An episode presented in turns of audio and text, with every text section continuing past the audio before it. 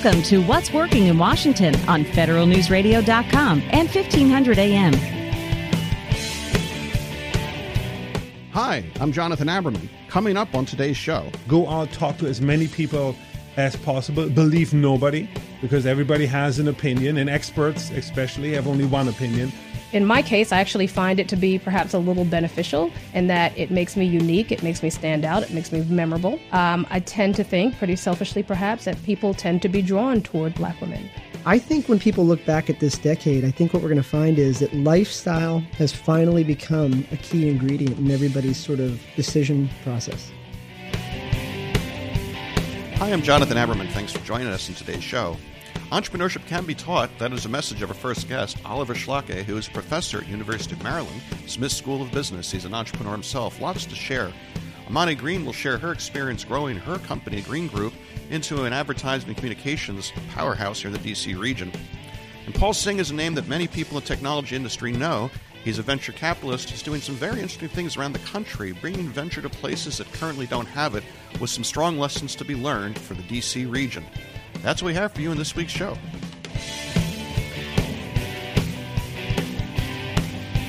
Many people confuse innovation with execution. Our next guest is Oliver Schlake. He's a clinical professor of innovation entrepreneurship at the Smith School of Business here at University of Maryland. Oliver, thanks for joining us. Uh, I'm often struck by how many people run at the shiny penny of innovation and have no earthly clue about how to execute a business. What are you finding out there in the world right now?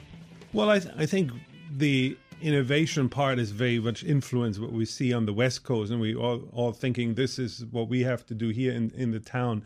I think we need to we need to find our own version of what innovation means for for the region. We, are not about the latest tech all the time. Innovation in, in some parts also means to uh, evolve certain businesses, not always the revolutionary makeover of something. And I think that's interesting and an important key point for us to go from. So, for example, drones. Drones are innovation, but on their own, drones aren't a business, right? Give me how would you how would you answer the question or give an example of how drones are innovation, but using drones in a certain way becomes execution in a business. I just um, spoke at the NACS, the National Association for Convenience Store Executives, and the discussion was all over uh, delivery drones as, as a new idea. And people are seeing now that 7 Eleven is using delivery drones, uh, Amazon is want to do that. And I told them for a convenience store owner, if it's not a large chain, it makes absolutely no sense to use a drone as a technology object to deliver a pack of chewing gum to somebody who lives two miles away. Two because you'd have to have a, a, big drone fleet. Yeah, it has a big fleet, and, and you'd never recover the cost of the, of that. Yes, you you are high tech, but there's no business model to that, and so. So how do you solve that problem? Well, I told them the the future of that is a pickup drone. You know, it's it's the errand drone that you own at your house. You know, you will see. Uh, my prediction is in in five to ten years, you will sell a house with a Tesla charger as a special feature and a drone port on top that allows you to pick up stuff within a two to three mile radius. Hmm. You know, these drones can carry now up to three, four pounds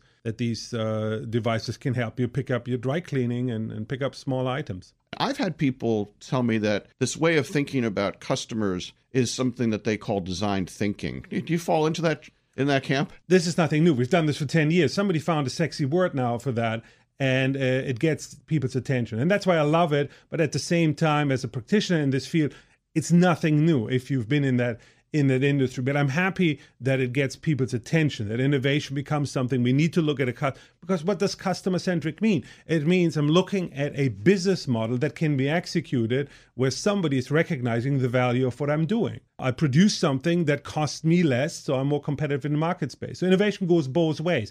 I can use innovation to cut cost in, in an enormous amount of ways. Uh, it doesn't get enough press, uh, but that's the part where a lot of companies uh, should get really excited on. And by the way, that type of cost innovation attracts a whole different part of people. Because there are different types of people getting involved in innovation. There are people who like the revolutionary art of, of innovating, right? This new, newest gadget and this exciting new toy. Uh, but there are a lot of people that are not involved usually, but they get excited because they have a talent to evolve things. You know, they make something a little bit better and it cuts down 5% of the production cost. Or they deliver something more accurately or things are more on time. But ultimately, what you're getting at, I think, is that innovation on its own is an idea, but innovation that actually causes somebody to have a benefit is actually meaningful. Oh yeah, oh yeah, and it, it you know the benefit is it's, it's a multiple way, multiple ways. You know, on the on the fancy side, on the on the excitement part, where you can create a differentiated product that people like to spend more money on. You know, the iPhone, the classic example that we always use. It's a differentiated product. Uh, your phone calls don't get better with that. You know, the content of your call doesn't get better. Uh, but then there's the excitement of uh, cutting cost on something or imp- improving the process of something and excites a different group of people.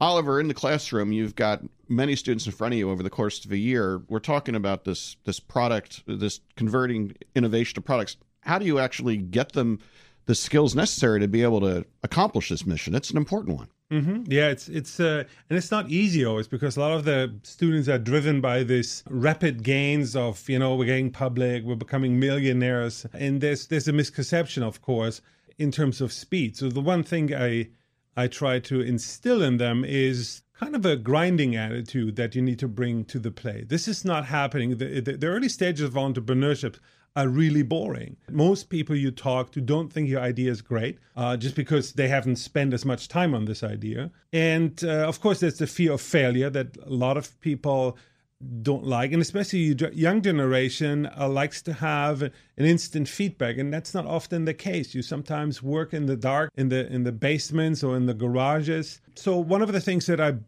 try to get them involved in is to get out with their ideas, go out, talk to as many people as possible. Believe nobody because everybody has an opinion, and experts, especially, have only one opinion.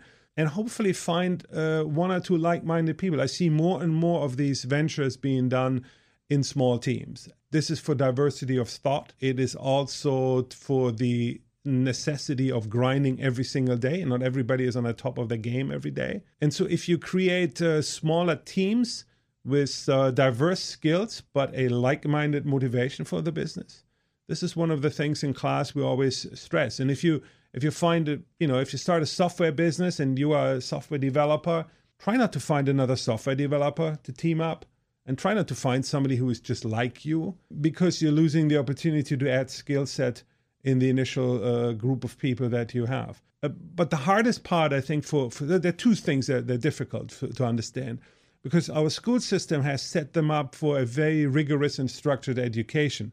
That means people expect to have a, a weekly feedback, they expect weekly homework, but entrepreneurship is totally unstructured. You don't have that. I teach a lot of classes that are considered unstructured, but they're purposely unstructured because the unstructuring of the class is very much like the real life. So, one of my philosophies in teaching is I want to create for the students a Star Trek holodeck that gets us as close to reality as possible but we still don't get hurt. So we'll we'll try to talk to real companies. We'll we'll get inspired. We we're working with companies who who uh, have ideas to solve, and, and and we work on on these ideas. But in the end, it's a student who needs to bring up the extra time, and this is one of the challenges. How much are you willing to do outside your regular time at college? You know, to make this work. And and this commitment is critical. This is not something you do during class time.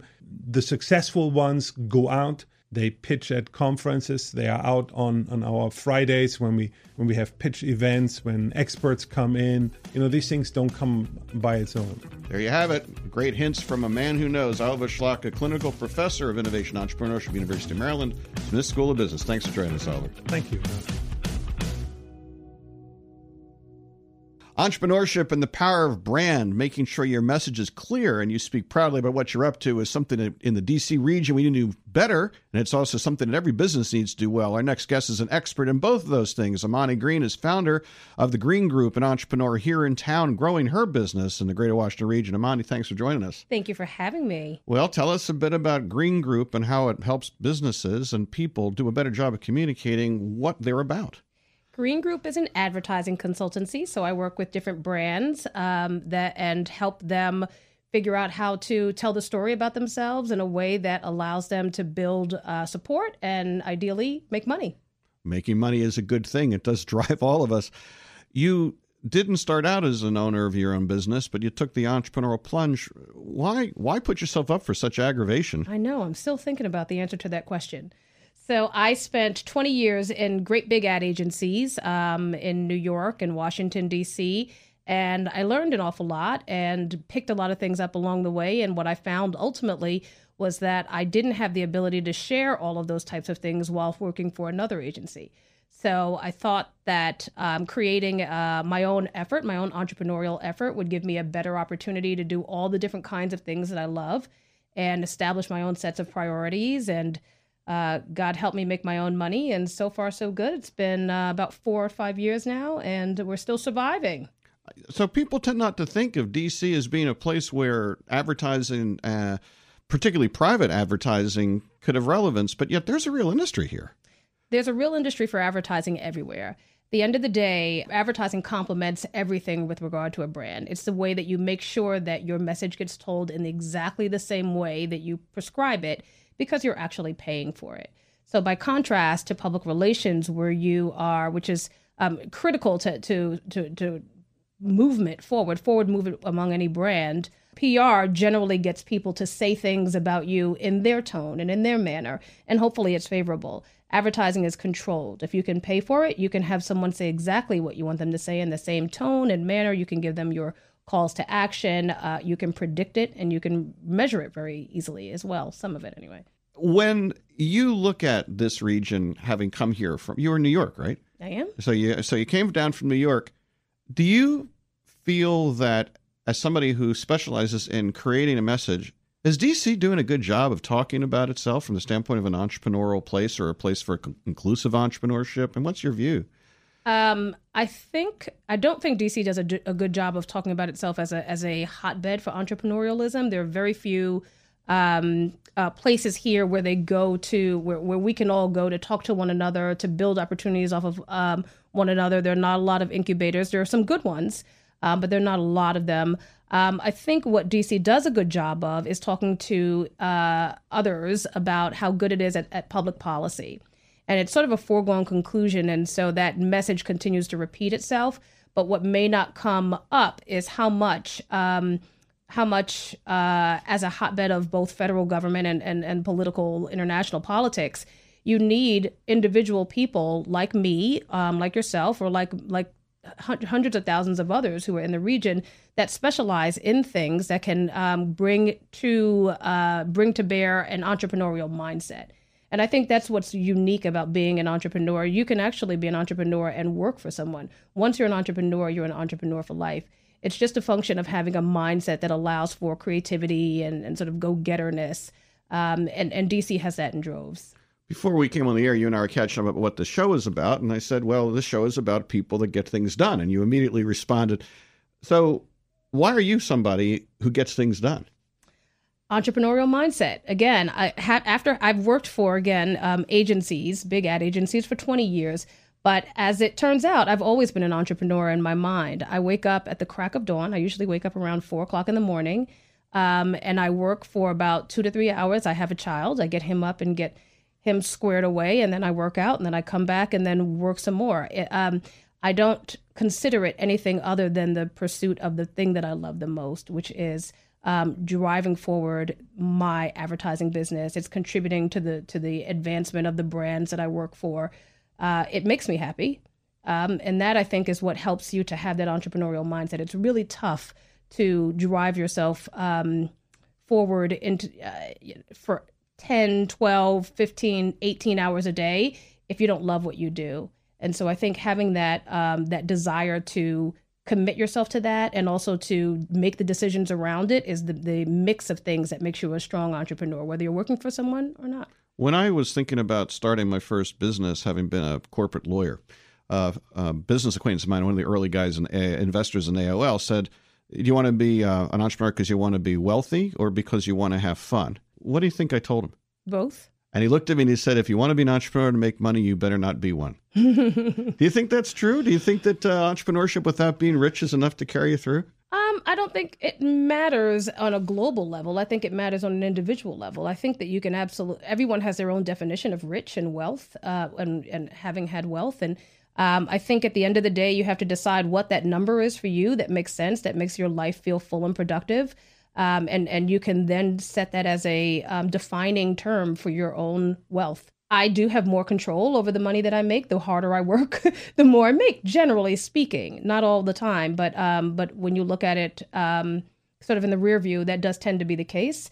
Um, but I am having a tremendous amount of fun. I'm doing it on my own terms. Um, I uh, do it from where I want to do it and how I want to do it, and and I don't know what you could do in life that's much more fun than that we have had a number of guests on the show recently talking about the the impediments that women own businesses, minority owned businesses, that there are structural impediments. Uh, do you feel that DC is uh, an environment that helps people break through them, or or not? What could we be doing better here in a region? What do we do well? Well, I think those are those, that's probably about nine questions in one. Now, from the standpoint of uh, there being a tough environment for women or for people of color or minority in any capacity, I think it's absolutely. I mean, we're we're just like every place else to some degree in the United States, in that we do have to tell our story differently. We do end up having to champion our own um, our own intentions more so than someone who doesn't fit into any of those categories. And you have to decide whether or not you want to do that and when that behooves you. Um, I, as a black woman, don't find um, that it is limiting to the degree that I can't move things forward. I keep using that term, but it's a real one and it's a good one. Um, I don't find that to be an impediment to my ability to make money. I don't find it to be an ability uh, impediment to my ability to um, get business or to keep business. In my case, I actually find it to be perhaps a little beneficial in that it makes me unique, it makes me stand out, it makes me memorable. Um, I tend to think, pretty selfishly perhaps, that people tend to be drawn toward Black women. Um, and in that capacity, the opportunity is mine to sort of capture their attention and to um, connect with them and connect with their organization and connect with their brand or connect with, connect with their passion and then figure out where to from there. I think you also speak passionately and from a standpoint of power, and there's no substitute for confidence, is there? Confidence um, coupled with ability and um, and and some stick to itiveness is probably the you know the three ingredients that you would need in order to to to uh, do well as an entrepreneur here. Uh, so, Amani, in addition to your, your entrepreneurial business activities, you're also throwing your entrepreneurial passion at an interesting not for profit activity. Tell us a bit about that. I have been a mentor for um, youth, and in, in particular communities of color, uh, my whole life. And about six or seven years ago, I decided to turn that into uh, a functioning nonprofit called Everyday Inspirations. Uh, it's a very simple sort of theory. In essence, I go to a place called St. Anne's Infant and Maternity Home. I'm sure lots of your listeners know of it. And I take someone every week who does something interesting, who has an interesting profession, path, or passion, and allow them to share that story with these young women. More often than not, these young women are uh, wards of the state. They are either pregnant or they have new kids, uh, new babies. They're generally between the ages of 13 and 18. And so, what they may be lacking um, in their lives is inspiration something that allows them to know that a pl- a path has been blazed in front of them, and that anything that they want to do is uh, is an option as long as they're not hindered by not knowing about it. Well, Imani Green, thank you for taking some time to share your knowledge and experience. Imani is the founder of the Green Group. Thanks for taking the time today. Thanks Imani. for having me. Our next guest is a known entrepreneur and funder, Paul Singh. He is the founder of Results Junkies and he has been doing something that many of us think about doing, which is go around the country and see what's going on. But 40,000 miles, and here we are, Paul. Here we are. Yeah. It's, uh, we left, I think we, we moved into the trailer halftime last March, and here we are, like, I guess 15 months later, 40,000 miles later. What have you learned? A lot. You know, I think, I mean, there's a lot of different angles I could take this, but I think, you know, with the, just putting on my blood sucking capitalist hat for a moment, I think the reality is there are investment opportunities everywhere. And I think it's sort of, um, I knew that going into it, but I think it's another thing entirely to go shake hands with somebody in Butte, Montana, or you know Tulsa, Oklahoma, or Albuquerque, New Mexico, and, and actually then write them a check. And so, so that's not, I don't think groundbreaking and new and all that. I think people know that and and and probably can see that for themselves when they travel.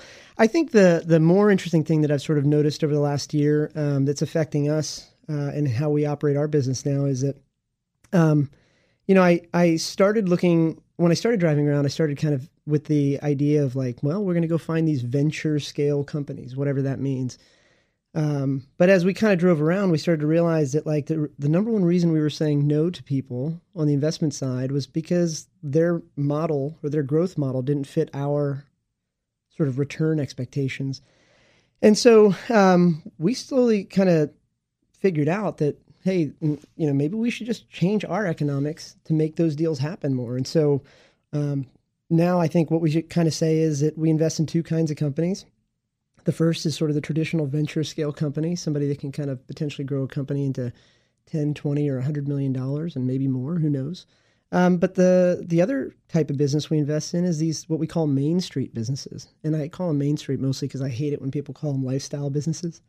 Um, but these main street businesses are um, you know, like for example, one company that just comes right right to mind that that we're sort of uh, close to finishing up here on a deal is uh, we are in Sioux Falls, South Dakota, and um, these guys built a code camp for kids after school, and like that doesn't sound groundbreaking and new, but I still remember the pitch because these two guys walk into the building uh, or to the room I was in, and they said. How is it possible that the local karate store or karate shop or whatever can can have like a big yellow limo, a Hummer limo to pick up kids after school? Um, and build an entire business around that. And yet we have nothing like that for code schools. And so, long story short, these guys don't even have any interest in building the next billion dollar company, but they have a really interesting business model that has strong unit economics. And we're like, man, we can fund that. What do you think it is about the venture capital model in the United States these days that, that causes um, most of our tech press and most of our cycles to be chasing these unicorn type companies? Well, I think there's two things there. I think the first is we've sort of Hollywoodized startups. I think that's the first challenge uh, one of the top ranking shows on TV is Shark Tank, right? I mean, that just tells you like how much entrepreneurship is sort of in the zeitgeist these days. So that's that's sort of the first thing that sort of caused that. I think the other part of it though is is that, um, and this is a little bit more nuanced, but you know, if you look at the way venture capitalists have been compensated for the last hundred years, well, the industry is probably only like seventy five years, but anyway. They're compensated on something called carry and management fees. So the carry is the profits that the fund returns, if it returns any at all um, and then management fee is just the fee that they're paid to just hold the money. So um, if you want to Google this while you're listening, it's called the two and twenty. Uh, that's you know the slang term for it. That means that if you raise a ten million dollar fund, you're getting two percent of the management fees every year for usually about ten years, and then you get twenty percent of the profits on top. So if you kind of just think about this for a moment, if you're paid as a percentage of the if the if you're paid via management fee, your incentive is to raise a bigger and bigger fund right? And so uh, that's the underlying challenge is that our fund sizes continue to get bigger, and then you know the return expectations skyrocket from there. Like frankly, the only people that need unicorns are people with big funds. Right, because they are the ones that have to take five hundred million dollars and turn it into two billion. Yeah, exactly. Like I mean, I, I I know a lot of entrepreneurs that would be fine just building a million dollar a year business.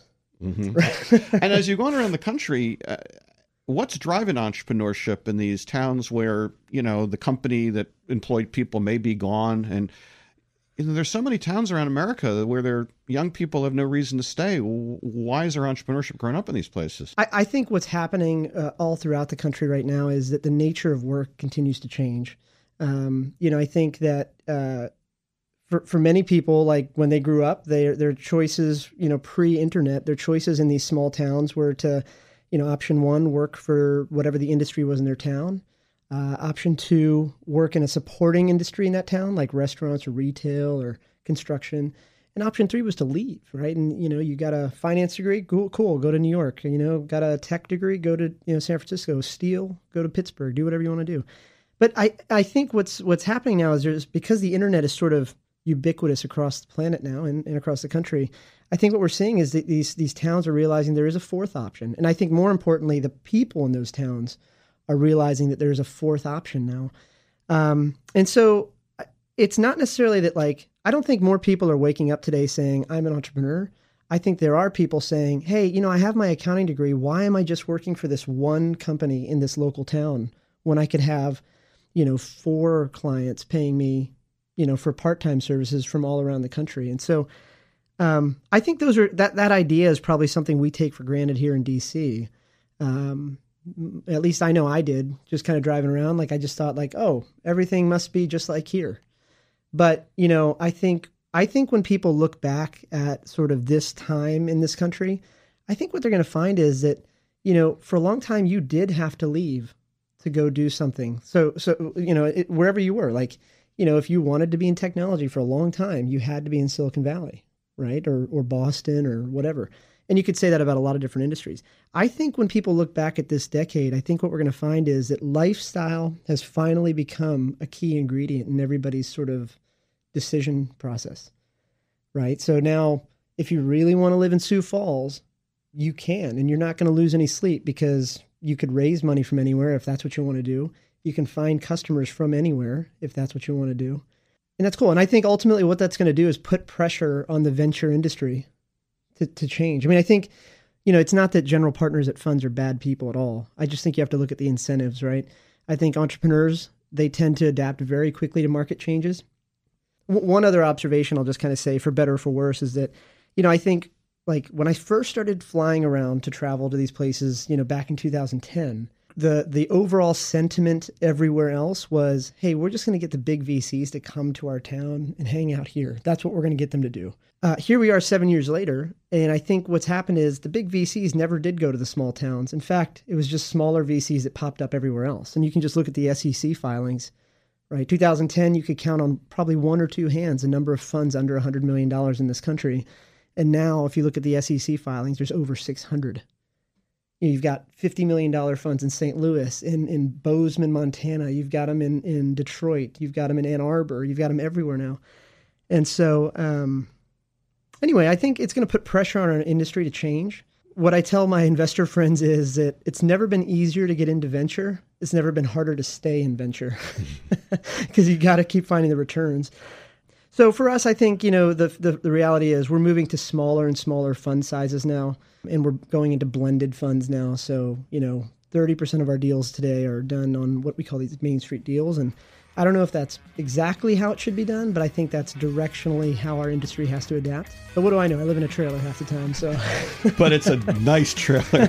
Paul Singh, uh, we're very happy to have you here. It's always fun to follow you from the road on Results Junkies, and thanks for taking the time to join us. Thanks for having me, man.